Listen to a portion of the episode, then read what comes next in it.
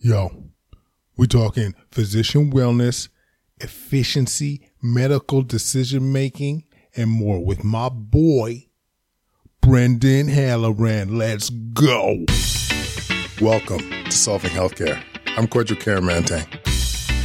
I'm an ICU and palliative care physician here in Ottawa and the founder of Resource Optimization Network. We are on a mission to transform healthcare in Canada. I'm going to talk with physicians, nurses, administrators, patients, and their families because inefficiencies, overwork, and overcrowding affects us all. I believe it's time for a better healthcare system that's more cost effective, dignified, and just for everyone involved. What's up, everybody? Thanks for joining us. We're on episode 55. We are flying through these episodes, continuing to bring you high quality content. And I hope you're enjoying this. We are talking to Dr. Brendan Halloran. He is one of my favorite human beings. So I can't wait for you guys to hear this one. Um, let's go through some housekeeping things. So first, merchandise. We are going to be supporting in the month of August Give a Mile. If you have not heard our episode 54 with Kevin Crow, the founder of Give a Mile, you you need to do this. This is a great organization that connects families of palliative patients using air miles. People donate air miles or, or cash, and um, miracles happen. And so, uh, props to Kevin Crow uh, for their organization and what they're doing. And yeah, our merchandise this month. Uh, proceeds will be going to that. Next, I got to tell you about our first virtual summit, low carb and ketogenic approaches to health. August 9th, 3.30 featuring Ivor Cummins, Dr. Paul Mason, and Joy Kiddie. You know, the reason, once again, we're doing this, COVID-19, people are dramatically affected when their metabolic health is impaired, when they are diabetic, when they are hypertensive, when they're obese. And I want to continue to promote ways that you could achieve better metabolic health. And low carb and ketogenic approaches, this is uh, one of many tools that could be put into your arsenal. So please join us on the conference. $20 for the basic package, 50 bucks for the premium, which gives you continuing medical education credits, gives you, uh, you get to be part of the Q and A and you'll get the video, audio and notes content directly sent to you. So please join up. See the links in the show notes for the, for the, the, the virtual summit you guys are going to love it. Love it. Okay. Brendan Halloran. Okay. He is one of my favorite human beings in the world. He was a classmate of mine, graduated of the medical class at U of A 2005. He was the MC at our wedding. He is one of the funniest human beings that I know. And so, you know, I think you're going you're going to enjoy our interactions. Um, well, hopefully you'll enjoy our interaction, but we get down to realness. We talk about physician wellness, how there's a ton of burnout in our professions and ways of mitigating some of that. We talk about his brilliant clinic on how he can reach out to more patients with infl- uh, inflammatory bowel disease and how innovative they are they're being and how how much this could be scaled. Uh, we talk about how we can make better decisions in medicine and specifically using artificial intelligence and more. I really think you guys are going to enjoy this discussion. And this was this was recorded back in January, but um, I think all these topics pertain to everything that's happening now. He is a gastroenterologist. He's joined the University of Alberta Division of Gastroenterology in 2013. Specializes in inflammatory bowel diseases. He uh, recently got appointed as associate professor congratulations, my boy. And he's full of knowledge. He's one of the few people in Alberta that have are so specialized in inflammatory bowel disease. And so I'm ultra proud of him. He's a tremendous human being. And without further ado, Dr. Brendan Halloran. Brendan Halloran. Hello. Welcome to the Quadcast. Yeah. What a pleasure. I'm so happy to be here. What a what a beautiful thing you're doing hey, you know what? We're changing the boogie. And I got to tell you, my my friend, I've been trying to get you on for a while. And first of all, congratulations on the you're now an associate professor. Yes, my my official probationary term comes to an end that's what they call it. They call it your probationary term. My second probationary term comes to an end in July. I start as an associate professor. Oh man, congratulations! Thank you so much. Thank you so much. I'm, i hope that's the only probationary term that you have to deal with. Almost. Uh, I, can't, I don't know. I don't know what I can. I can't say. Anything. So yeah, no. Let's just forward. We're already off with the bang. So I got to tell people. Yeah. One of my fondest memories of you. Okay, I might have said this in the intro already, but you, you know, you emceed our wedding, which was fantastic. But a wonderful wedding. Oh, wonderful wedding. all you can eat baby back ribs. You know what I'm saying? There, there was Cornbread. No though that I was so upset about that. I recall. Oh, oh, I mean, people took off their shirt just so they wouldn't mess up their flow. Totally made that up. But my favorite memory of you in medical school was when we were trying to deal with what you do with your arms when you spoon somebody. Do you remember this? Mm. Mm-hmm. So we were in yeah. As the big spoon. I think yeah, as a big spoon because big which spoon. which we had both discussed was not the, my position of choice, but it's fine. Yeah, no, exactly. So I like to be the big spoon. So right, we right.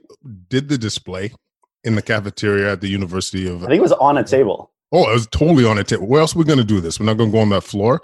That's disgusting. Yeah, man, that's MRSA and such. But like, uh we yeah, so we go on the table. Mm-hmm. I put, put try and figure out where to put my arms with you and I, I, I discovered it's probably that the the hand underneath is going underneath the pillow, dog. That was, uh, I think, the conclusion of that. It's a pretty natural place actually because it kind of slides under the other person's head, and then you're kind of cradling them, and you yes, can, you can kind of touch or mask their face at any time. nice. You know, even if they're sleeping, you just kind of yeah. like you know touch them a little bit, and they wake up, and then they're like, "What's up?" And then you, you know, and then you whisper sweet nothings. That's right. Yeah, you can just yeah. Or just blow. Kind of, yeah. okay. So, okay. This is totally what the listener needs. I okay. feel yeah. I just feel this is such a drop in quality from everything else I've heard on the show, which was uh, something that I felt bad about. That's actually why I've been delaying. just oh my god! Wanted you to get your show to get its sea legs. Hey, you know what? People need to relax. That was my pelvis. I got to tell you, one of my favorite things about the show is that I still think that you very much bring your personality and your exuberance through on that show while keeping a really serious and interesting tone, you know, as you discuss these things. So I was surprised about that because I thought that, you know, maybe you would have not brought quite as much, as you say, flavor to it, but no, you do. Oh, thanks, I, man. I love it. It's, I love it. It's really great. It's actually one of the things that, uh, for, first of all, I appreciate that. But one of the things that I'm trying to preach to the kids these days, like the the residents, is to try and be your authentic self as much as you can. Because mm-hmm. I, you know, I feel like residency kind of destroys your soul because you have to tailor your behavior and your even your approach to medicine based on who your staff is because you don't want to ruffle feathers you want to get into that fellowship program you want to get that staff position yeah so yeah it's one of my big areas where it's you know and it, it, took a while too for me to be myself in general around you know my colleagues at work but oh man how freeing is it to be like talking about one arm cartwheels during rounds you know what i'm saying? Yeah i mean I think, you know i would probably counter that by saying yeah it's a it's it's an interesting balance i think medicine is you know i was talking to someone the other day and saying that often when you're you know, in the room with patients and stuff, uh, there was a long time where I almost felt like I was watching myself do it. Do you know what I mean? Mhm. Like it, you've got that moment where you're in these spots and you do become a bit of a different person because you have to be, and it's it it is an interesting transformation as you move Mhm. forward. But I I totally agree with you that the the things that made you want to do it, the the person that you are when you started that journey, you want to try to preserve that person because there's the real risk of it getting swallowed up. You know, that's I think um, something that probably we don't talk about enough is uh, healthcare provider. You know, their the mental health and the Yeah. things that go along with it, and the stresses and all the things that can change as you go through that. It's a it's a real it's a it can be a dangerous profession. You know, if you can't keep some balance and some real perspective on everything that's happening. Know? Yeah. So let me ask, what, what do you do for wellness and keeping your head straight? Because, you know, I, I obviously know you well, but this is something we haven't really talk, talked about is how we try and keep that balance, keep our heads straight. You know what I'm saying? Yeah, you know, I think that I would start by saying that for the first, for a long time in my career, I was really bad at it. And I almost had this old school mentality about it that, um, you know, I come from, my father is a physician. and my brother is a physician. So you come from this mentality, and you know, I feel like a lot of that when I came up was pretty old school about it, you know, and I didn't, and that was not to say that that either of those two people espoused that belief, but that was just the way that I came up feeling about it. And that mm. it was a really serious job. You have to be serious about it. This is what you do. You're committed. And when people showed uh, that they were struggling or there was weakness, I, I feel like I wasn't always sensitive to that initially. But then, you know, I went through a couple personal relationships in my life with people that I dated, or a very good friend of mine uh, who was in medicine, and he he actually committed suicide. Mm-hmm. And he was a physician that I worked with very closely, and we were really good friends. And that has completely transformed the way I see it. You know, that I see that as a real struggle in, in probably all professions, but, you know, I can't speak to what it's like to be a lawyer or another kind of any high stress profession. And, but I think in medicine, it's something that we just don't get taught very well.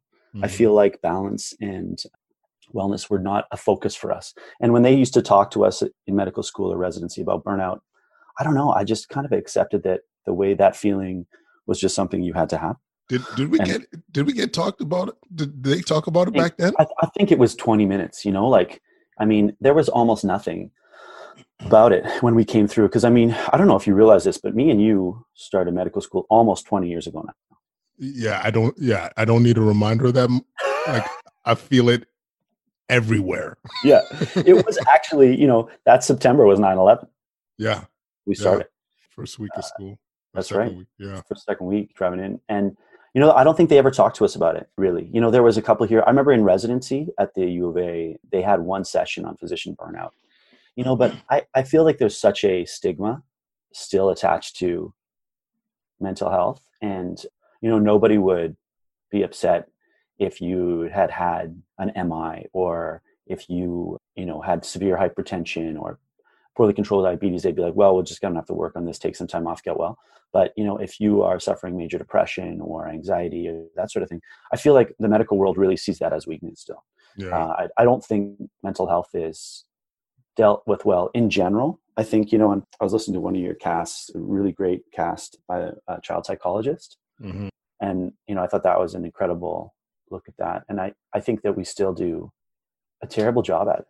And I think mm-hmm. from the physician point of view, it's it's really hard because you want to push people you want to be pushed it's a really serious job and you can't take it lightly and you need people to be committed right there's no question about that we, we've all committed to this and and it is no matter how you see it you can't see it as a, a punch clock job you've got to be pretty mm-hmm. committed to it and so you've got to get that and you really have to push you know i was really pushed as a trainee i'm sure you were really pushed as a trainee to do mm-hmm. well and the people who were the hardest on you often have the greatest positive impact because feedback is difficult, right? Getting mm-hmm. bad feedback and saying, hey, you know, this is stuff you could improve on, this is where you're weak. It's hard to hear because you're working so hard, but it's really important in your development. But I think at the same time, man, it, it's it's such a stressful time in people's lives, especially in their early training. They're stressed about jobs, they're stressed about how they're doing, they want to learn. And then there's this other pull now, which is a really appropriate pull to wellness and balance, but I don't know. So I've seen it. You know, I've seen I've seen these careers really destroy lives.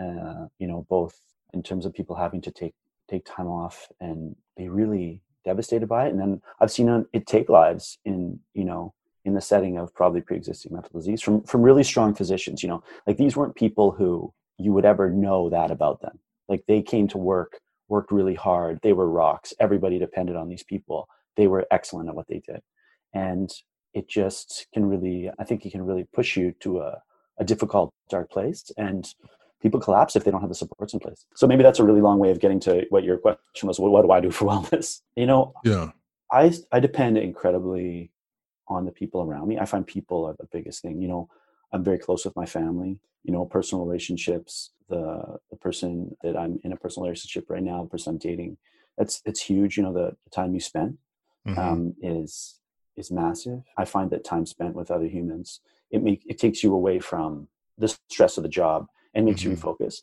But I've also, you know, lately come much much bigger into things like meditation. A little bit of I've dabbled in that, tried it.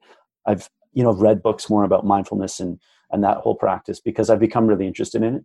Mm-hmm. Um, that I think that I feel that you can really retrain yourself and you can really retrain your brain to think differently and to behave differently it's not like it's a little bit like trying to quit smoking i think yeah you you you're going to backslide you're going to you get better and then you're going to get worse and you have to keep working on it and then you know i still like all the other things physical activity i think is really big you know staying active going to the Mhm. gym i do uh you know just the kind of training part i've been i've been boxing for the last couple of years. Just Nice. um yeah but just you know not sparring because it would be oh man.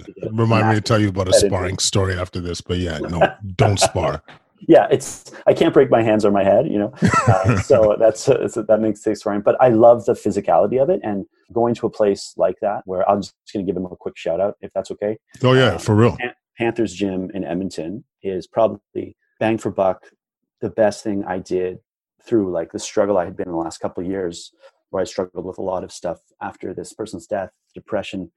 Going there, you know, and having like a positive atmosphere with positive people was far and away the one of the best things I did oh know, you- get into it these people were positive they wanted you to work hard there was such an such an amazing atmosphere in that little place that Yeah. it's it's like you you could transform your life with that as a cornerstone of it but then Mhm. you know there was also lots of other stuff i tried you know psychology medications that sort of stuff uh, that all, that all stuff came into it you know and um and it's it's been an interesting journey Yeah, buddy. Like, um, I mean, you touched on a, a lot of points here that I think are worth exploring. But one thing, though, in terms of the wellness and your boxing experience, like if you think about the keys to good mental health, you got a sense of community. They're all kind of, you know, you have the same goal of getting in shape and getting getting a better get a betting better skill set. You got um, that physicality in there.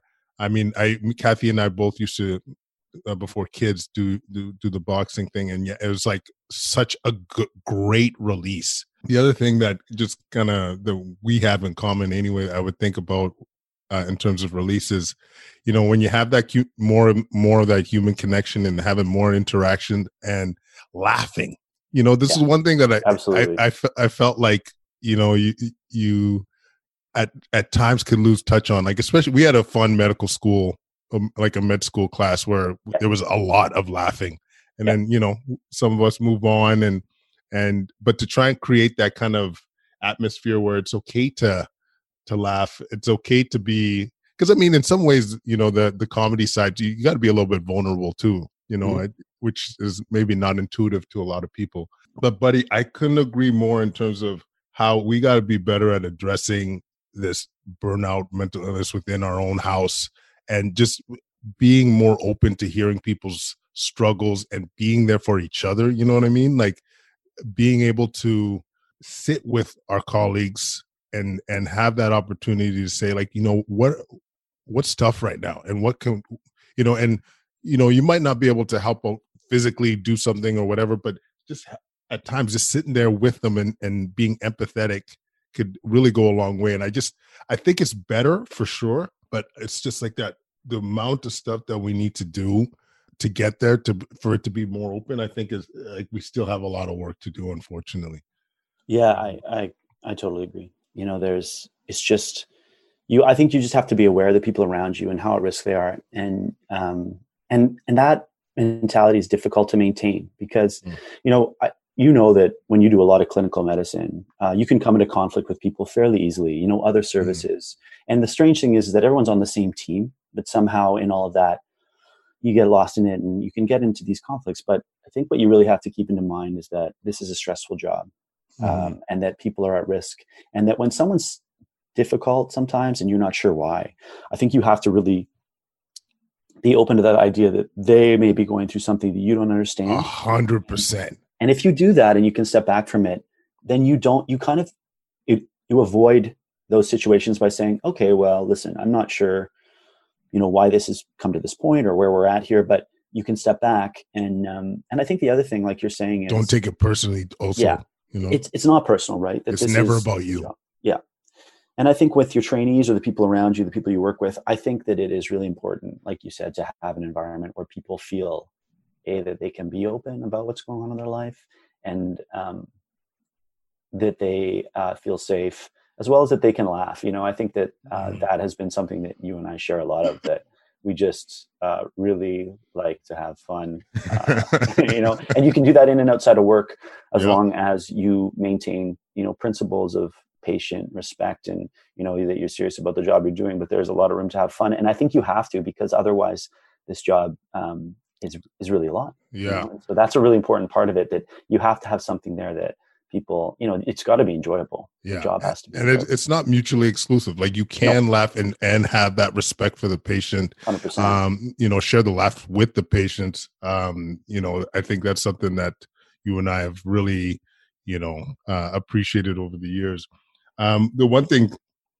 you touched on too that i've i've learned it took a while to learn was the whole conflict how conflict could be you know i just mentioned how it's not it's not about you but really how important it is to really kind of dive into why that conflict is there. Like I, one example non-medical is kathy and i were getting our new license plate and the lineup at the dmv or whatever you, you call it was massive and the lady that we got was like so creased. She was so upset about something and she was giving us attitude like crazy. Yeah, right. Yeah. And if anybody that knows me is like, I was about to go off. I was about to give her an earful, like, what did we do to deserve this attitude? Look at this lineup. You know what I'm saying? I'm like, anyway, so Kathy, my my beautiful wife, grabs me by the arm before I, I go off. And she says to the to the ladies, like, looks like you're having a, a, a, tough day. Is you know, is there anything uh, is there anything we could do to make it easier or something along those lines?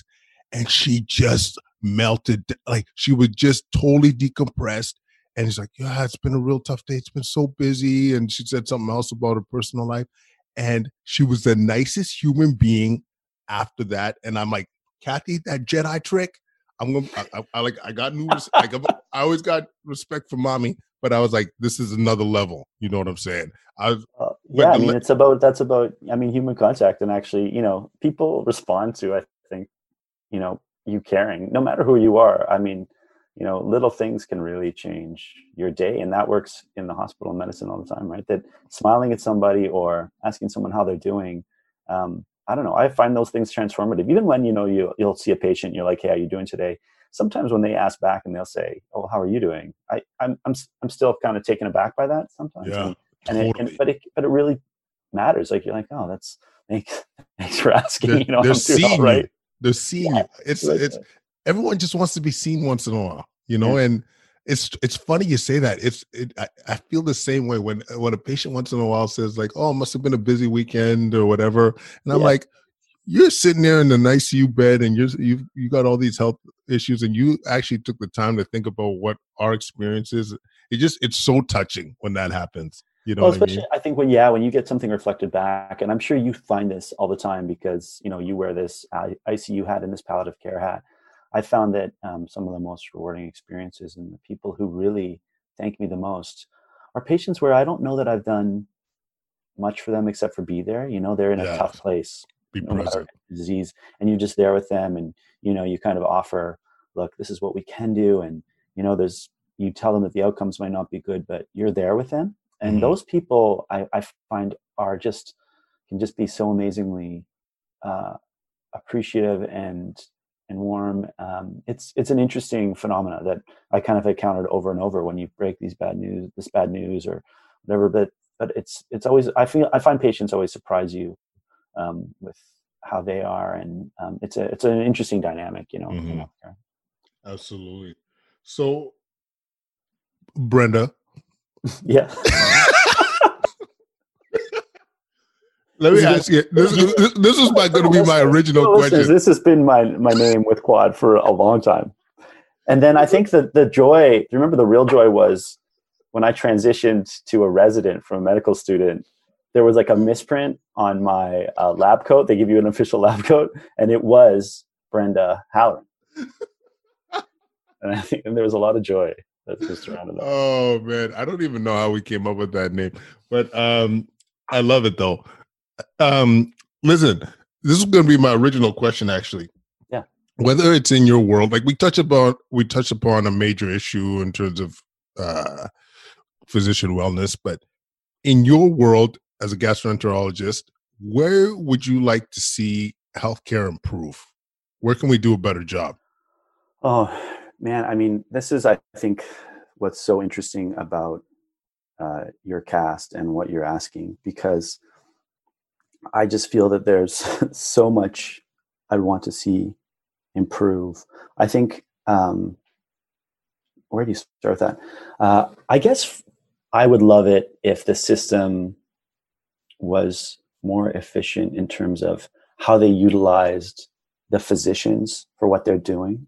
Mm. And also, I think far and away, you know, I have a huge practice of inflammatory bowel disease patients. That's the, that's probably the, the main portion of my practice. So that's like so Crohn's, Crohn's, and, ulcer, and ulcerative, colitis. colitis right? I see some people with celiac microscopic colitis, but ulcerative colitis and Crohn's disease. So, you know, this chronic destructive um, uh, inflammatory condition of the bowel. These people, they're once you got them, they're yours. They stay with us, and mm-hmm. they're a little bit like, um, you know, the opposite, or I guess they're similar to a transplant patient. You know, you're just trying to give immunosuppression so that they can keep their organs, as opposed to giving immunosuppression so they can keep someone else's organs. Mm-hmm. Um, and you see these people and you get to know them, but access for them is such a difficult thing, and managing the data that they generate is a difficult thing. What does that mean? Well, you know, these chronic patients, um, if, if you work in, you know, uh, transplant, uh, inflammatory bowel disease, probably a lot of rheumatoid arthritis, they generate a lot of data. So they generate lab results, they generate, um, you know, data is what drives the, our decision making, those things. So it's your CRP, your fecal calprotectin, your last endoscopy reports, your imaging results, and they're generating this all the time. Mm-hmm. And so you're trying to take that data and assimilate that into their care in the setting of i don't know 500 600 700 other patients that you're managing mm-hmm. and you know that's a it's a big task because you're doing that while actively managing other people right so there's the kind of there's the passive or less active management side and then there's the active management side. And i think that being able to manage that data better or having systems that was a bit more automatic in how it, it managed it would be great. The other th- thing is access for them right? We're really lucky at the university of alberta. In our IBD clinic, we've got some phenomenal IBD nurses that work with us. We have one nurse practitioner who works partially with us, and we've got several IBD nurses who are AHS funded. We've had some that we've worked with industry to get some extra funding for. And we've been working really hard to try to organize that in a way that helps to serve patients. You know, in the last few years, I developed Richard Fedorak, who is a really great mentor of mine, big name in IBD in mm. Canada, who passed away just last year he um, I came to him when I started and I said, you know, I feel like we're spending a lot of time seeing people who are well or seeing people in clinic who should have been brought to endo, seeing people in endo who could have been brought to clinic. And I, I said, you know, I really want to create maybe like a consultant in a box that can go out to a patient. We can get some data from them and we might not have to bring them to clinic. And he was really supportive of that. We got some, we found some funding. We talked to um, one of the biologic companies.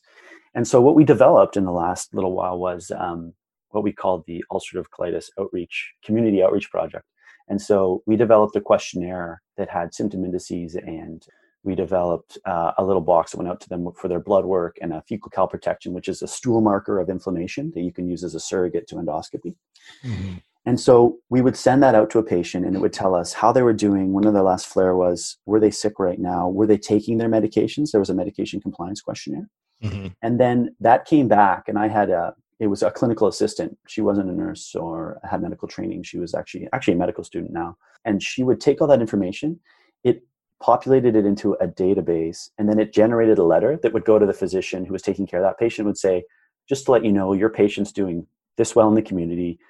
This is the, the blood work. What would you like to Holy do with that? Yeah. Shit. Yeah. So we generated that. And that was um, we've just kind of looked at our first hundred patients that have gone through that. And people loved it, right? I mean, Patients wow. loved it that, that our doctor's office was being proactive and saying, we, we want to know how you're doing, not you're going to have to call us. And, and so, I mean, that's just the start of what you want to do, right? Because you want to have a constant dialogue with your patients. Man, that's like, I'm not going to, I mean, I don't know if we talked about this before, but that's kind of like revolutionizing healthcare a little bit with the chronic illness patients, man. Well, that's what we, yeah, I really felt that, you know, and I felt that the questions that I know what I'm going to ask you when you come to my office, you know, these mm-hmm. are set questions. It's not going to surprise you, you know, there, I know what I want to know from you. as a patient and now you may have concerns that are novel in all of those interactions and it's impossible to replace the physician in that context you know with Right. a box but for the general disease management there's certain things which need to be done and i think this is reflected partially in algorithmic care which i think is really important is the next is a different phase of that as well. You know Mhm. this is but it's this idea that you can do things in a way that pulls the physician out of it. And sometimes and we've i know me and you have had this conversation before the physician complicates things overly or misses things because of the type of day you're having. You get paged in the middle of a visit. Oh man.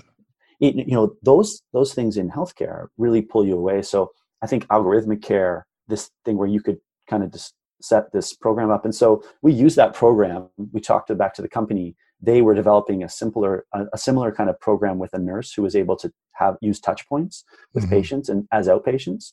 And we've kind of developed that now into a program uh, in combination with what they've done with their funding. And it's it's um it's i'm really excited about it um Okay, I just I just want to summarize this so that all the like my mom can understand what's going on. yeah So sure Basically, you got somebody with a chronic illness. They get a questionnaire in the mail, or So here's what here was the problem. So we had to go through multiple iterations. This this project took three or four years, okay, and uh, you know there were some really great people involved. So it started that we were sending stuff out to people. Well, it turns out nobody No opens their mail, Yeah, exactly. nobody answers it, and then we worked through different things. What we found the best was we had a person who called the patients. Nice. So they called them and they said, "I can send this to you. You can do it, or we can spend five minutes on the phone going through this." And I bet they loved it. They talking loved it. to somebody about their health. they they they took the five minutes and the great thing was you know um, my uh, the student who actually did a master's with me and eventually went to medical school candace Bielman, i'm going to give a big shout out to her Shout she, out. shout out to candace uh, Sup, she, Candace? yeah she she would enter this into redcap our database and then they would get their blood work done and when everything was complete the hardest thing to get them to do was uh, obviously the stool test this is something that we still struggle with patients because nobody loves loves that but Mhm. when they had all that information, you know, it was a very quick way to get this stuff done, and then we could present it to the physician. It's not a perfect system, but what we found was that that human contact was still really important. We we tried, you know, mailing stuff out, sending surveys, all this stuff. It didn't work. Uh, you had to have a person reaching to out. the cat. and th- Yeah. that that to me has not been replaced. Um, and you know that human element is important, and to catch people. Right, people are busy. Uh, they're they're in their day outside of their work, and you had to really sit them down. But when we did that, we found the results were really great. Wow. So literally, you contact them Mhm. at, over the phone. You see how they're doing. Generates a letter to the family doctor, or Okay, like, so it was to their specialist here. or the spe- okay, sp- the Yeah. specialist. So, because there was a, our practice is made up of multiple physicians who work in the IBD clinic, and then Yeah. so we we asked them if we could call their patients, you know, the, to say, is it okay if we enroll them in this clinical protocol? And they said, yeah, and so we we did that. and they pro- they proactively find out how their patient's doing so they could decide oh man i should see laura earlier than that three month appointment based on how things are going Yeah, Uh, that's right. And so the um the the survey that we gave them to ma- after we had pre-printed out kind of a sheet that said, would you like to delay this person's clinic appointment, keep it the same, move it up, have them seen directly into endoscopy? We changed that, or you know, have maybe you know have a flare protocol sent out to them. So that was just the way that we'd given those physicians options, and that way we could look at data capture afterwards. wow Yeah. but still man like you literally you know you're you're being more efficient with everyone's time the patient's time the the, the specialist time the subspecialist time like And when is we taken it up- and they're getting better care Yeah, because I mean, the GP, it's tough for them, right? They, they've got these patients. They come to them and they say, "Well, I don't know," you know, like they, they're sometimes nervous to to augment the medications. But these Mhm. patients were all. Um, why we started with this patient group, it was all people who were on five ASAs, which is the bottom layer, layer of therapy for ulcerative colitis.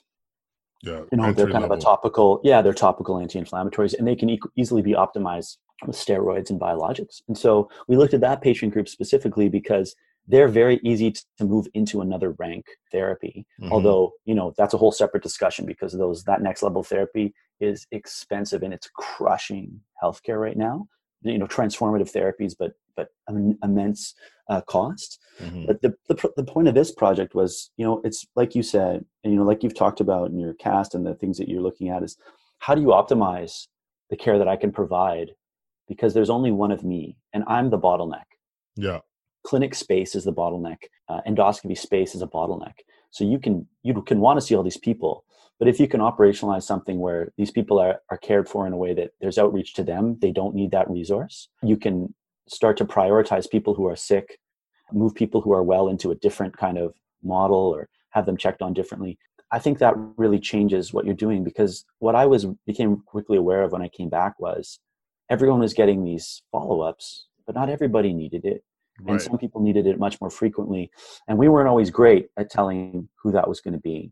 Right. Uh, so, you know, there's been other work done um, that's looked at kind of algorithmic approaches to these kind of patients, which has been some really big studies in IBD where they've looked at if you follow an algorithm that's not based on physician opinion, really, it's based on several markers. You follow that algorithm, you do things based on an algorithm, and they've done this in both kind of a multi-center cluster randomization. So they took one hospital, they had to follow the algorithm. The other hospital, they they did what the Whatever doctors wanted to do. Yeah. And the people who followed the algorithm, they did better. And so this is another thing that you can move people into algorithm. It doesn't mean there's no physician contact. It's just that you follow the program and you say, look, when you just this happens, you do this, and you keep to escalating people to that point or moving their therapy along. They do better when you kind of take out this the chronic fiddling of the healthcare system. So, wow. you know, that our approach has been twofold. One is to um, out, outreach to people, try to increase access. That's a huge thing. And it's mm-hmm. constant feedback I get in my clinics. There's not enough access, right? I, it's hard for me to get a hold of you. It's hard for me to get a hold of you nurses. I, can't, I don't get calls back the way I want on the phones. We work mm-hmm. on that all the time. I have a clinical email that I established uh, that's specific for patients. Um, you know, we're trying to increase that access. In our new healthcare system we switched to called uh, Connect Care, where eventually the whole province in Alberta will be on one medical system. Mm-hmm. It actually has a portal for patients where they can view their own labs, where there'll be some access to the clinicians, uh, and it'll all be confidential. Yeah. And that is probably the goal. It's just that I'm sure that you can think as a clinician, and I would think that you also want to maintain some level of protection because it's hard to be completely accessible when you have massive massive patient groups. Yeah, I mean it's, that, very difficult. Yeah, and that ties into the wellness part too. But right, because um, you still have to have something that exists outside of that. Yeah. Yeah. But holy cow, there's so much there. I the thing that I'm you can hear the excitement in my voice is because of you know this approach in terms of you know the I'll talk about the algorithmic part, but in terms of like engaging the patient um, before coming into clinic, this is something that's I don't care what you say is easily scalable. I can think of doing that for diabetic patients. I could think about doing it for patients in that have cancer that is in remission. I could think about tons of chronic illnesses that need like rheumatoid arthritis, like tons of chronic illnesses that would benefit from this approach. That's number 1. Number 2, I think there's an economic win from this approach. I am convinced. If you ever need help trying to prove that it's an economic win, I'm your huckleberry because I Man, think I would, that that is juicy that fruit. That is juicy fruit right That was there. my big feeling. So here's my feeling. Um, you know, I looked at my clinic structure. Okay, so not only is you know, I I feel like my GP that I go to see, he's got a much better clinic structure than I do. So I go there, there's say six or seven specialists who work in this clinic, right? We all have one room. Okay, so I go, I see a patient, I, I get them from the waiting room, I bring them into the room. We talk about their problems. Yep, I figure out a plan. They go out, they book stuff at the desk. I finish up, um, you know, the communication at that point. We it's kind of all done touch once type of thing. But mm. what means is that I'm very limited in what I can do in that clinic space, right? Chronic patient, I don't care what anybody says, you know, 20 minutes probably the minimum that mm-hmm. you're really going to get them in and out when you've got to sit down with the person. You're committing to that interaction. You've got to work through certain things, you know, and so it really limits what I can do in a day. It's mm-hmm. not a highly efficient clinic, which would be there are four rooms, right? There's someone who's helping out with all the paperwork and the communication around there, and I'm walking from room to room saying, "Hey, how are you? Uh, what's going on?" That that you know the the food is kind of chewed already. Like someone mm-hmm. has taken that history. They've said, "This is the issues. You come in, you deal with that." I think that there definitely are clinics set up like that, but not ours. And I was finding that it really was limiting how many people I can see, how much follow up I can do. And there was also, you know, for the sick people and the people that were at important nodes in their decision tree of their medical care. Like you're going to move on to a medication. What are the side effects? What are the problems? I was also doing all of that. And so it's really labor intensive and it's really important for patients but it's just not done in the most efficient way because i'm the bottleneck so i'm the mm-hmm. one who's helping them make these decisions providing that those options and if there's just one of me in this limited space then we're always going to be at a problem in terms of how much care we can provide right. and i feel it was efficient and i felt that it wasn't the best use of always of you know we're a public system and so the public payer is paying for me to see these people. But if i can get more people cared for uh, in a more efficient way then that that makes a lot more sense for the system because you know me and you all physicians we're really expensive uh, units. Our time's it's expensive. Yeah exactly. And and you you really want to optimize that time. Mm-hmm. so. So much to say. And the other thing too when you think about patients that you see in clinic and a lot of you listeners that have a chronic disease, you know, don't let me speak for you, but this is stuff that can really take over their life. Like I think about some of the IBD patients, like going to the bathroom several times a day. You're, you're trying to be active and playing sports or be functional at work. Like this could literally take over your life. So when you get to see someone like you or get to finally see that specialist and you want to really engage the system, like, you know, having that five minutes or whatever, a 10 minute booking, like it's not, it's not going to be therapeutic. You do need the time, you know, and so any anything that could allow you to create that space, that time is a beautiful thing. This is why I think this is. Did we talk about this before? I don't know if we did, uh, man. Yeah, I, I, mean, I, it's we kind of mentioned a lot of things, but I think those are really important points. You want people who are in a chronic care pattern to feel empowered, first of all, right? I think the biggest thing is that they got to feel like it's their journey, no matter right. what, you know. And I think that that probably you find that at the end of life as well, you know, in palliative. I think I've always found that the biggest thing you can tell patients is, listen, I'm just here to help you along. This is your journey. You make these choices. We'll do I can give you what I think the best options are, and then you're going to make those choices. But you're driving this. They have to be mm-hmm. in the driver's seat. So you empower them, but then you also have to give them access to you when they need you because they have to feel safe and they have to mm-hmm. trust that. And that's the only way they're going to move with you on that journey and do the things that you think they should do. But you know, I'm very clear with everybody I that I take on is that I'm not here to put you on drug. I'm not here to to, you know, have things go a certain way. I'm here to give you advice. You've got to be bought in on this. And until you're bought in, we don't have to do these things because although I want to treat people and get people better, they still have to be in that mindset that they're ready to do it. And if they're not, there's no point because I don't know who's going to get sick because of what I do. Right. I, I know that most people will get better. I know that, or the majority, the hope, you know, but mm-hmm. in all these chronic diseases, the real data out there is that despite all the advances, there still are a lot of people who struggle. There still are a lot of people who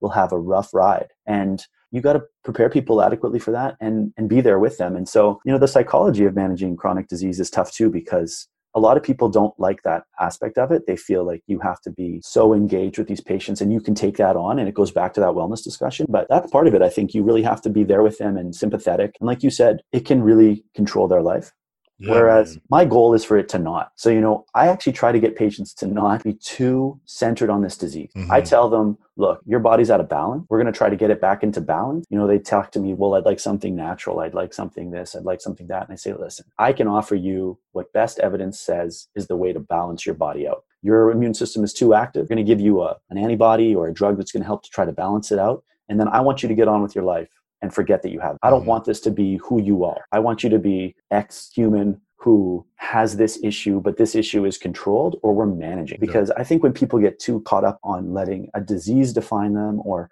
you know an event define them it's problematic you don't live your life and so a big part of that strategy is a empowering the patients letting them know that they make these decisions but also saying we're here and available for you and we're here to support you because i think a place where we struggle as opposed to alternative medicine is time right? Mm-hmm. We don't have the time. We're doing all this stuff, and people go to other sources, which I understand because they want a other answers. They they want someone who's going to sit down with them and has tons of time. And you have to still convey that to people that that they're safe. You have access to me, and even if I'm really busy, I'm there for you. And a, it's a it's a, it's a really tough milieu to create. Yeah, and it's so different than my world, to be honest with you. Like uh, I was just thinking about, you know, trying to learn from what you're throwing down. But you know, in in our world, I'm thinking of ICU specifically.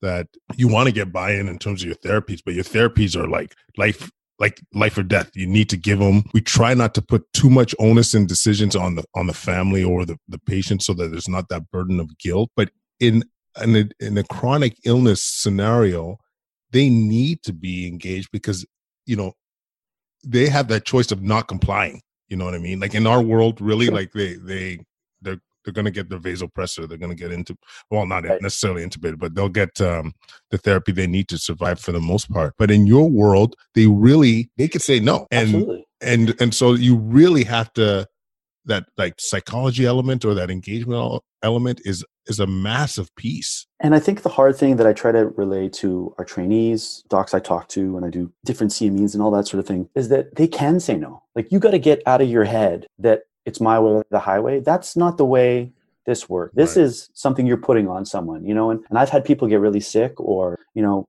had major events from the medications we do or the things we've done, you have to prepare them for that. But you also have to understand that these are humans who are, are dealing with a big burden being told they need a medication or that sort of thing. And some people aren't ready for that. And you, and I've had a patient, you know, just recently, he was, he came to me from another problem and he's had disease for a long time. He never really was ready to go on medication. He's been with me for three years now just now is going to finally go onto a medication. But we we always had the discussion again. I said, look, I think this is where we're at. What's what we need to do? You know, and at the end of that, he said to me, he said, you know, I've I've really appreciated your approach here. That you've never made me go on medication. You've never cut me off from care. You've said you're in this practice. I'm going to tell you this. We'll reassess, and we kept doing that. Now, maybe some people would say, "Oh, that's too labor intensive." You know, you're reassessing this person. You know what it's going to be. But first of all, I don't know what it's going to be. There's mm-hmm. another fallacy in this that physicians always under, say they understand the natural history of disease, and that is not true these diseases do go into remission sometimes. They, in fact, the, the, natural history of Crohn's and colitis for a lot of people is an intermittent flaring disease that is kind of like you know this an MS pattern where things don't get worse; they just have intermittent flares, right? And so we always assume that things are going to get worse, worse, worse. It doesn't always. There's lots of patients out there who are living with the disease that flares intermittently. My job is always to try to keep those people as stable and well as possible, but I don't know who's going to yeah. do well without medications. And hammering everybody with the same hammer is not the right approach here. You've got to, I think you have to take a more nuanced approach. It doesn't mean that you let patients do things that are dangerous or that you think no. are going to be harmful. And that's a tougher conversation. You know, I've got patients who want to do things that are way outside the spectrum of you know medicine kind of as we you know some people label it western medicine but it's not probably an appropriate term anymore you know the stuff within medical science. And um, and that's different. You got to step in on those people and say look this could be harmful to you. This is the problem with what you're doing. But it's different than someone saying i'm not ready for your therapy. I'm not ready to do those things. That's that's a real different conversation. Yeah. And you know you're talking about physicians understanding natural course of some of these chronic illnesses. The other thing we don't understand, well, I shouldn't say understand, we don't experience is the patient experience. Right. What it like to take that medication on them? You know, we know on we look up on our, our medical books or an up to date, oh, 10% are going to have abdominal pain based on uh, this dose of medication. But, you know, we don't really know what that experience is like for them, especially in the context yeah. of you know where they're at in their disease where they're at in life you know yeah. so for us to to push hard and I'll, I'll full disclosure i'm i'm not a i don't have huge patience for what you're describing in terms of you know if somebody if i know a medication is beneficial based on literature and they're telling me why they don't want to take it or whatever i you know especially in this era of dr google my my tendency is to put my back up a bit but you know this is a very enlightening point is that it's what the, what is the experience for them? And if you really want them to buy in you need to be there. You need to be present. You need to hear what you know what the struggles are and be willing to you know walk the journey with them. Because i mean that's that's their only journey. And it, that's an important conversation both ways you know and i say that to people you know and that's you know when i'm on the inpatient service and someone's there with X problem week, and that's probably more in line with what you know your day to day in the ICU: GI bleeding, bad mm-hmm. pancreatitis, mm-hmm. that sort of thing. You know, I can tell people, I know that this is your first time through this when we're having that conflict about where we should go next. But I'm saying, I tell them, I've seen a lot of this. This is your first time through, but I've seen a lot of that. You know, the corollary to that is that when I'm seeing patients, yeah, I've seen a lot of this. It's easy for me to say, you need a biologic, you're going to need a course of steroids, you need this invasive endoscopy, but that's their first time through it. Mm-hmm. And so I think that that conversation goes both ways and I've used it both ways. And I always have to remind myself, you know, and I think when you have time and patience with those difficult interactions, you can get those things to turn around in a way that those people will buy in. or they'll Yeah. trust you or if it doesn't go a certain way or they leave you know and that's okay too Th- there's there's no ego in this right No, and And there me- shouldn't be an ego in it. no and me and you have had this conversation that you know your decision making is based on your training your cases seen and you don't have the the ability to understand all cases that have occurred with that problem and Mhm. understand the nuances in every decision you make we will make calls that are not the right call we will try to do things that although you're you're trying to benefit patients it doesn't always work that way and so Mhm. I think it's it's and as medicine becomes more complicated, and I mean you are sitting at a very different interface where your patient is at the interface of tons of tests and, and drugs, and you're trying to really balance physiology at an acute phase. You know, I'm looking at more of a long term phase and Mhm. trying to, you know, it's almost like the mix of gastroenterology and you know hypertension management. We're trying to get people to not have big events later on, right. stay working, stay functional, you know, have a life, uh, and also uh, protect them from ill events that can occur through their disease. So it's complicated, but Mhm. um, I think you just get a better sense of it the longer you've done it. I, I definitely had gotten into things with patients, and but I, the best physicians I worked with always had that approach. That Yeah. When people didn't want something, that's okay. It's definitely okay. The patient has to still feel that they're in control, and they should be in control. But you It's also have to- yeah but you also like you're saying you have to step in when there's major things coming you have to say look i'm i'm concerned about this this is this is really what i think we have to do at this point and and that pressure is really important too it's so it's uh, i always find that that to be a, a difficult um, space but Yeah, real also- talk. Sometimes if you don't enjoy it if you don't enjoy being in that space then then medicine's going to be a hard career for you Absolutely. I mean, I I don't want to uh, digress too much, but one of the best, one of the things that I think everyone would benefit from is a, a little bit of like conflict conflict management and and 100%. and oh, like to because I think the like we talked about earlier, the biggest thing to me is like how people should not take these conflict personally, and it's say it's all being people are being disrespectful for them. It's not about you, you know. Yeah. Um, but yeah, I think that would be a huge a- thing.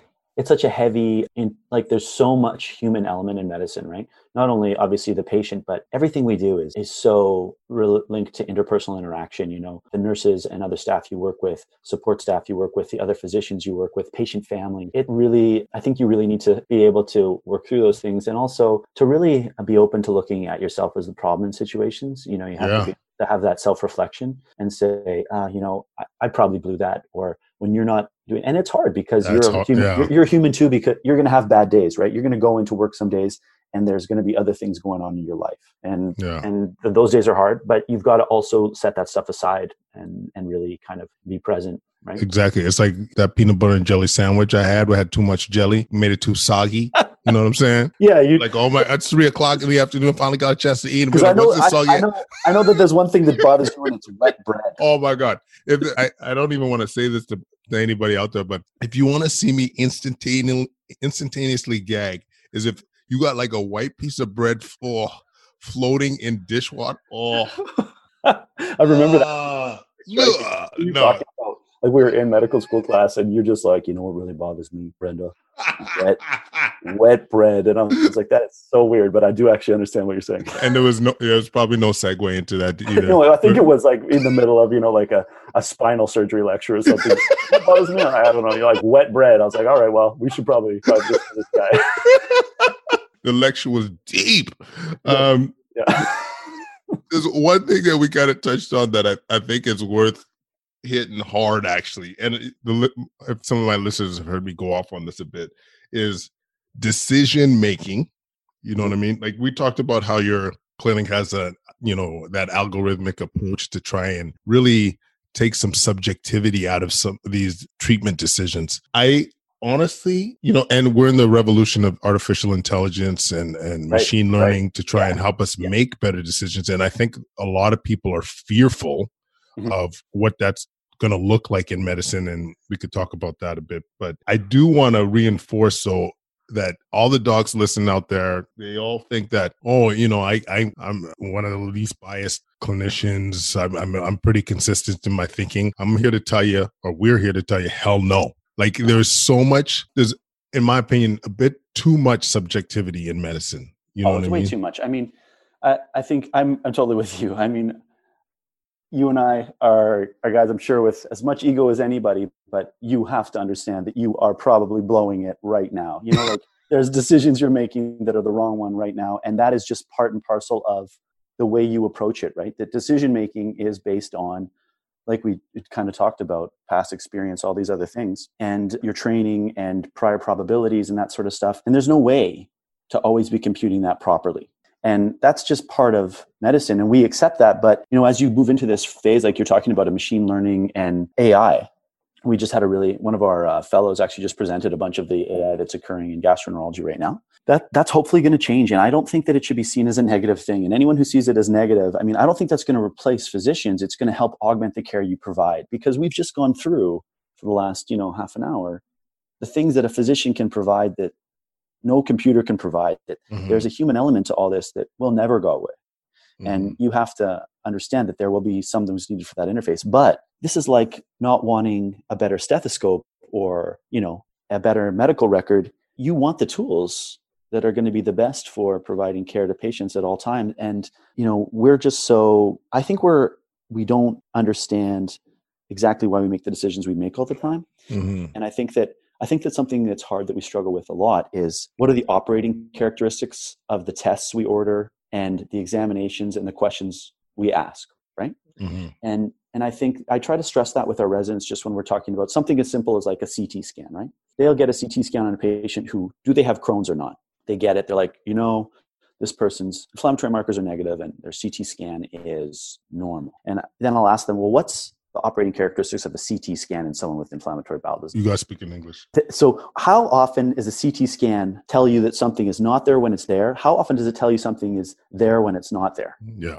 And so that's you know we talk we talk about that and testing is the sensitivity and the specificity. And I think that we don't always know that, or you don't understand what your operating characteristics Most are. Most of the kids don't know when they right. order the test. But now, sometimes, as, I mean, sometimes we don't know. Yeah, absolutely but you have to start to understand that especially the tests that you're ordering day to day you know that your common things you got to understand that because that really pushes you. And that's where i think you know the clinician in your index of suspicion we call that you know how often you really think something's there despite stuff telling you it's probably not.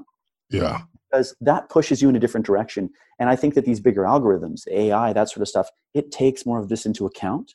Yes. and it and it, it it'll help us define what are the characteristics of things that will help further predict the diseases and the outcomes and we need that help right we're just mm-hmm. we're, we're we're awash with technology and testing and all that stuff and i think that that algorithmic care will be massive in how we yeah I, I think it's clearly the future and just just for common listener just to exactly explain what this means so you got a patient like uh, that you're wondering has crohn's you order right. a barrage of tests so blood work and a ct scan and the way machine learning operates or artificial intelligence is once it, it learns from the results. So based on this blood work and this CT scan, it looks like this patient might have Crohn's. And every time there's a new patient inputted, it gets smarter. It realizes, oh, based on the, these multiple characteristics that we've just inputted, oh, it looks like this is more likely to be Crohn's. And as long as there's that feedback and accurate data, the machine gets smarter and smarter and more accurate. And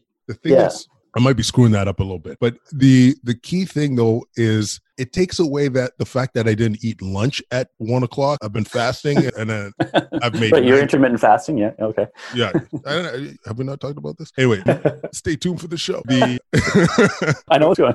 but like you, you haven't eaten that day, or you recently saw a case similar to that, so that's fresh on your mind or you're not thinking straight because you've made 400 decisions instead of 200 decisions that day, or because you got into a big fight with your kids.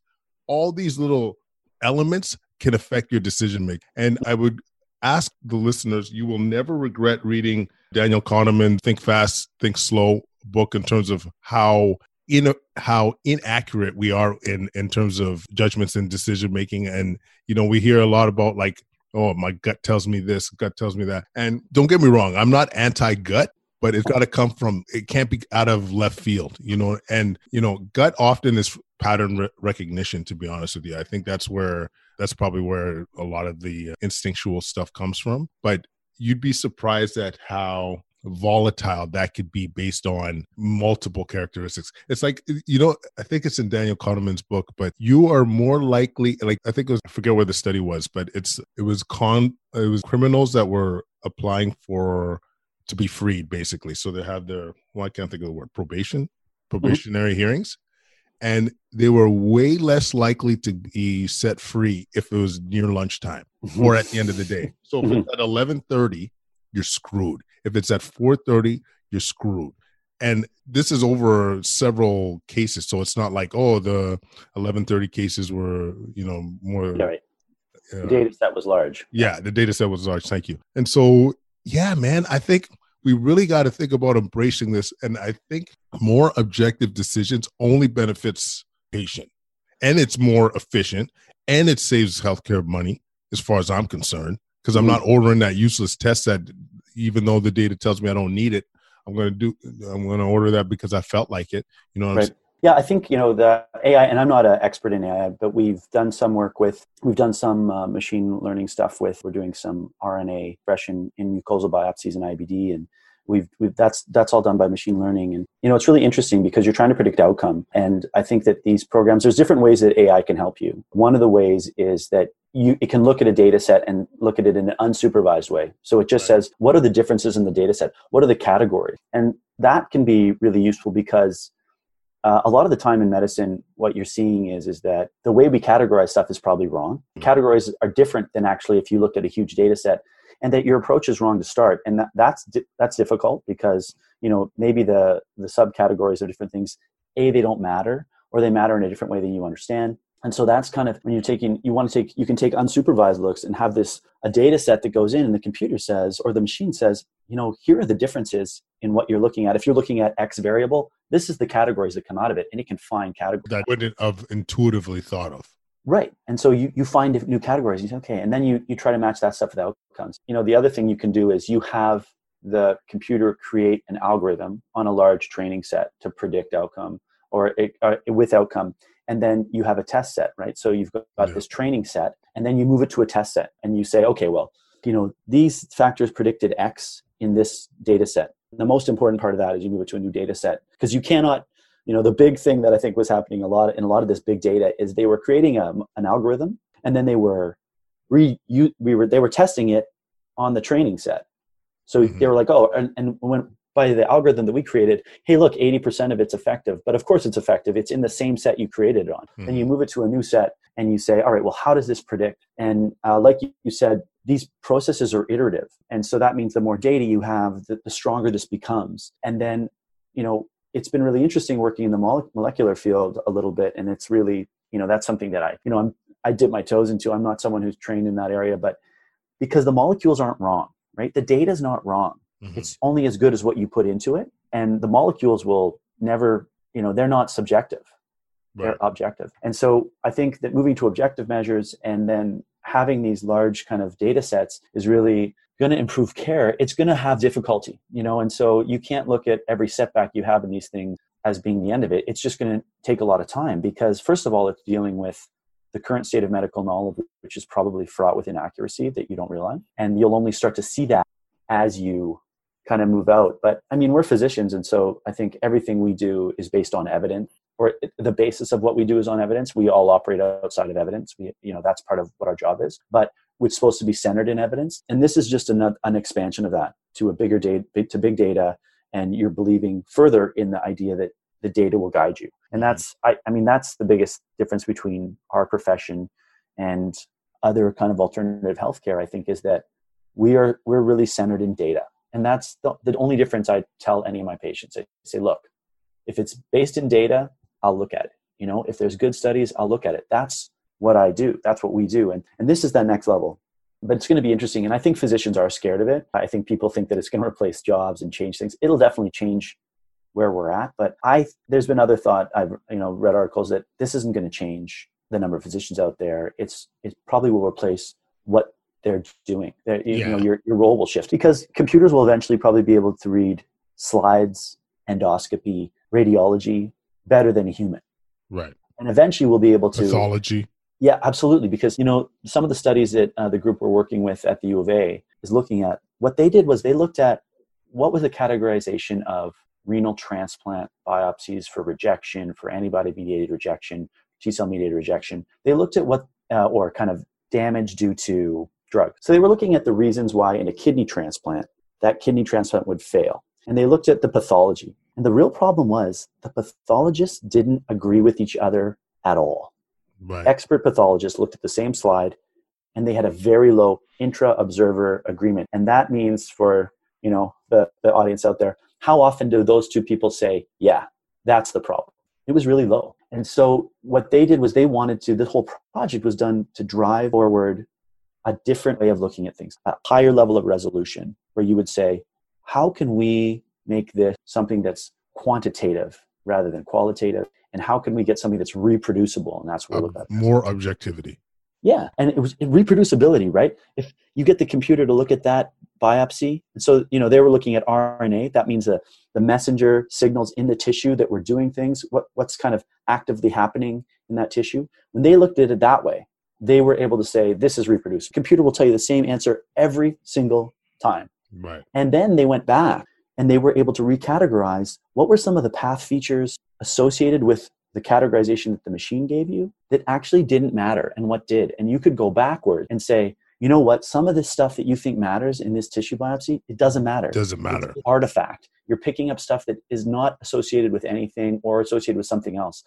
And that kind of process is so important in medicine because it helps you redefine your gold standard. Mm-hmm. Right. And I think we're stuck in a lot of medical fields with a very bad gold standard. And so, again, for the audience, the gold standard is what you reference everything back to. Right. So, for me, endoscopy is the gold standard for IBD. How you look on endoscopy is really the way that I determine the disease. But the question is, is that the disease? Not really. The disease is your T cell activity and what's happening in your immune system. But I can't measure that accurately no. and so you know our gold standards are never perfect and so that's that's a challenge but it helps you redefine your gold standard and so i think the process will be great but we're going to have to all approach it with an open mind but also heavy skepticism to make sure the studies are done right and mm. in these big data sets that's a that's an issue is that you have to have people who are masterful at stats and looking at data and and to reinforce too qual- you have to have quality data. You have to be able to mm-hmm. trust it. If this data set says Elroy Cohen has hypertension. He damn them as well better have hypertension. You know what i mean? Like so it's it's you're only it could be only as good as the data that you provided. And you can provide with that data set. Like hope what happens is in those algorithms they will say that algorithm will usually tell you how often it's true, accurate actually. or inaccurate. And so yeah, that's, that's nice. true. You know and so yeah. there still will be a point in all this where it's going to be wrong. But you're, you're hoping that those operating characteristics the sensitivity and the specificity the sensitivity is how often something being negative rules it out specificity being how often something positive rules it in. Those things you want to be get higher and higher so that you really very few people are falling outside of it. Yeah. We do this all the time as physicians, but it's not something that we're as aware of. And this just kind of takes it to a process that's got a bigger data set. It's just gonna outperform you. And you know what the other element I think I might be talking out of my backside here, but one of the things that I think AI and machine learning is going to offer, I'm going to have a better sense of who's going to benefit from my therapies. In other words, you know, you got Elroy Cohen and Nancy Armstrong both have high blood pressure. Mm-hmm. I have 15 different medications I could prescribe. Okay. But based on the their phenotype or the the way that based on the machine learning algorithm, it looks like they're gonna respond better to medication A compared to B. And so I can instead of trial and error, I'm gonna be able to give them medication A, hydrochlorothiazide. You know what I'm saying? Yeah. And and to me, that's the future of medicine. I don't want to be starting all these like medications where this patient's unlikely to benefit, especially when there's alternatives. You know what I mean? And so I, I I'm hoping this is also where AI and machine learning could take us.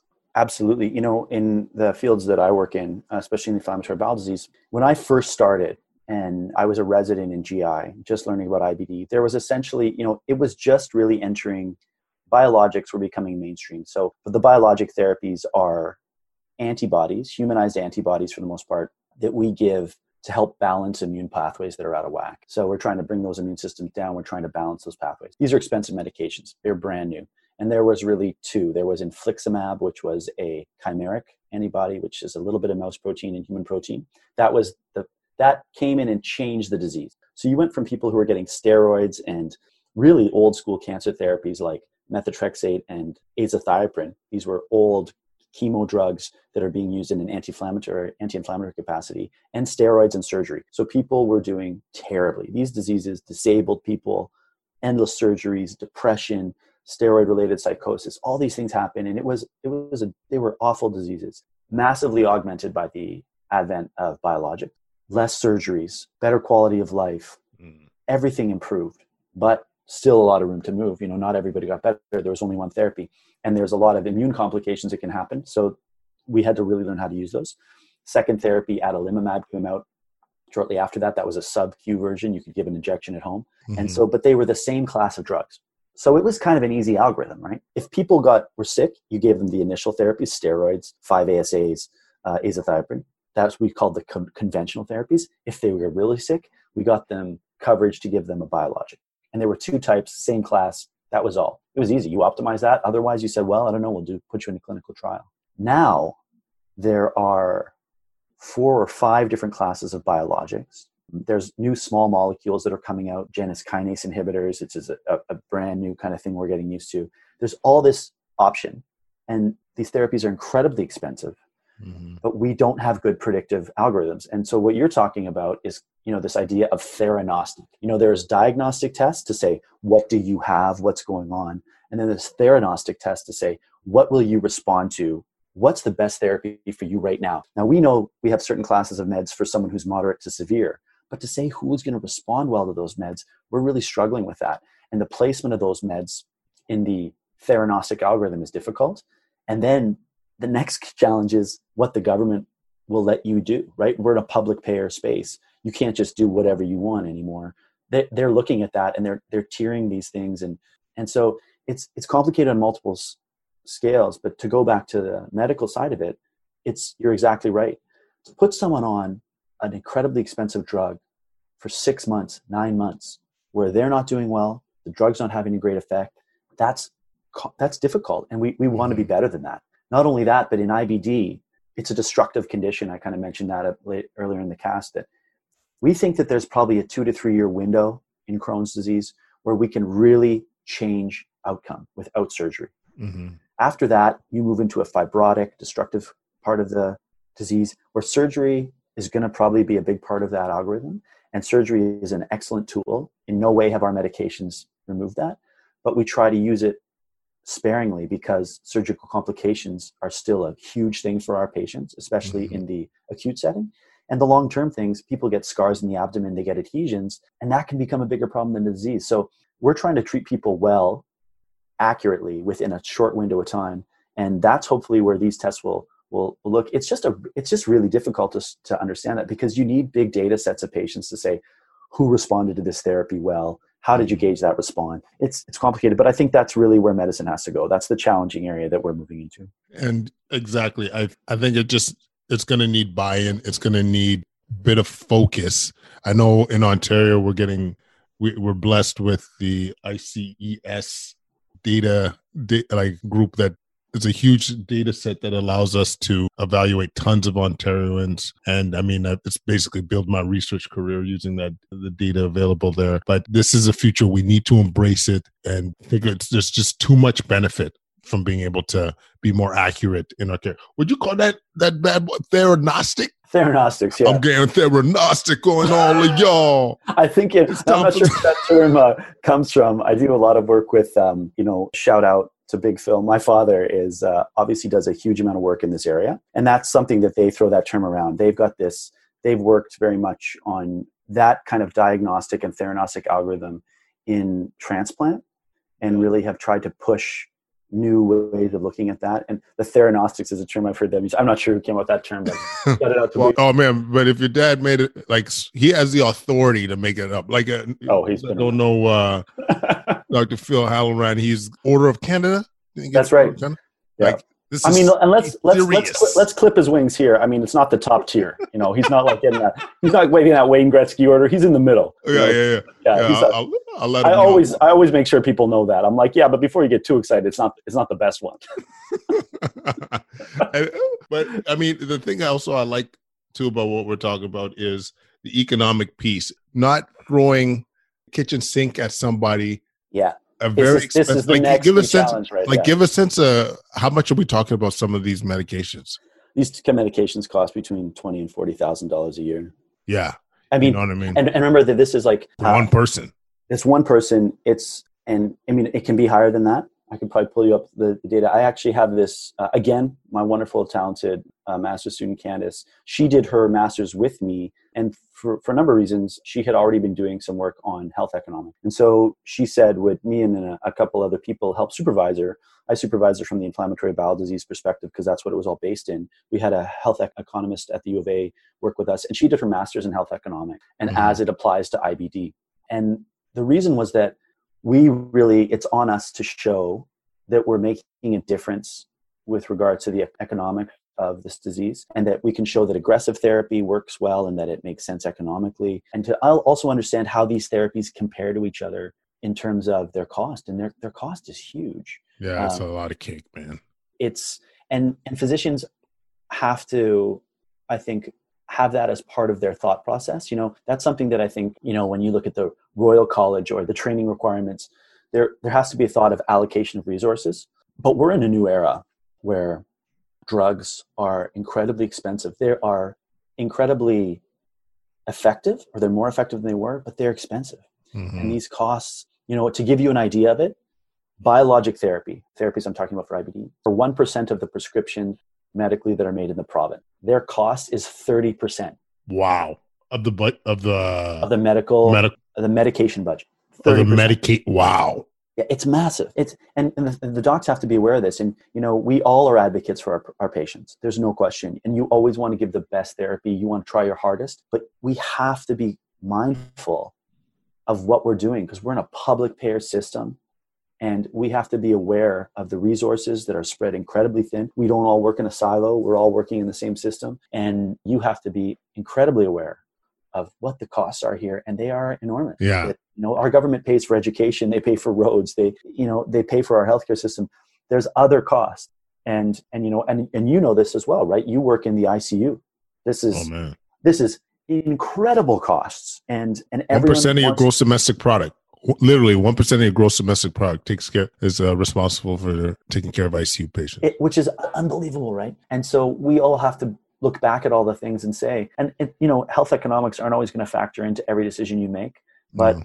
we're, we're having to be more responsible and you know in alberta been all over the news recently that they're switching people from the name brand to the biosimilar which is kind of the it's not really a generic because these are biologic products and there was a big uproar about this you know and you have to wear different hats when you look at those problems and you have to Mhm. really understand the cost that goes into it and i think you you have to still work in work in those constraints Right. Yeah, and and just to be clear for the listeners, we're not saying oh, patient our patient needs this medication, deny it, deny them if that we feel like it's going to be beneficial. But there are times that either there's going to be a cheaper option that's just as good, or if the best evidence or best practice will tell you that it's it's they're unlikely going to benefit. So there's opportunities there to be smarter in our decisions and and be more thoughtful when it comes to the resource piece of that. So Yeah, Um, absolutely. It's it's really about working in the systems and you know, I don't think it's about you're not trying to limit patients' care, but you have to understand that this is not a bottomless pit that this stuff comes out of. That there is a limit to this and you have to try to work in the systems and you have to work with government and the payer without approaching it saying, well, I just want to do what's best for my patients. You want to do what's best for all patients. And for all patients, what that means is that you you want to do something that's going to give best therapy and also allow you to treat the most patients with a budget that uh, continues to allow medic- medicine and medical care to advance exactly. um, and bring in new things because if your current budget's breaking all spending then you can't move on to brand new things that are going to be more expensive and so it's it's a it's a real balance i think between all those really complicated factors but biologic therapy man it is incredibly expensive it's changed the disease like i said but it's also become big and you know moving on from that there's all these immunotherapies now in cancer Mhm. you know so it's crazy It is crazy, dog. Listen, we need to do this again. I can't wait to hear what the feedback is because yeah we've co- we've covered a broad range of topics from no, th- yeah, physician wellness to you know you know Yeah. health economics it's been exactly. No, no, this is uh, this would be definitely a, a two parter, I believe. But I, I, am just interested to hear what people's opinion is on the the lightness of the like you know us being us. But you know, this uh, is this is part of the show though, dog. It's to be authentic. Let yeah, people shine. This is this part of I won't, I won't lie to you. This is having a conversation like this is what it's made this experience of podcasting so enjoyable. Like I, I just spent an hour and a half with my boy Brendan, and I have been smiling. I've been laughing. I've been, I've, I've had some insights into how I want to approach medicine and my research, and this is beautiful. And so I want to, I want to thank you, Brendan.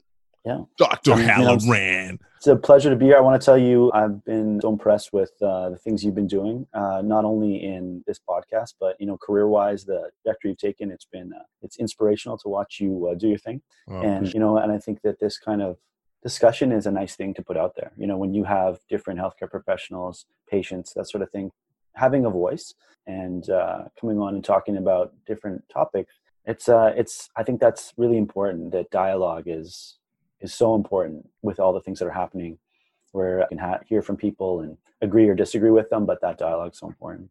Oh, I appreciate that, man. And you keep doing those special things, stomping out IBD, karate chopping IBD in the pelvis. You know what I'm saying? Cross kicking all Crohn's into traffic.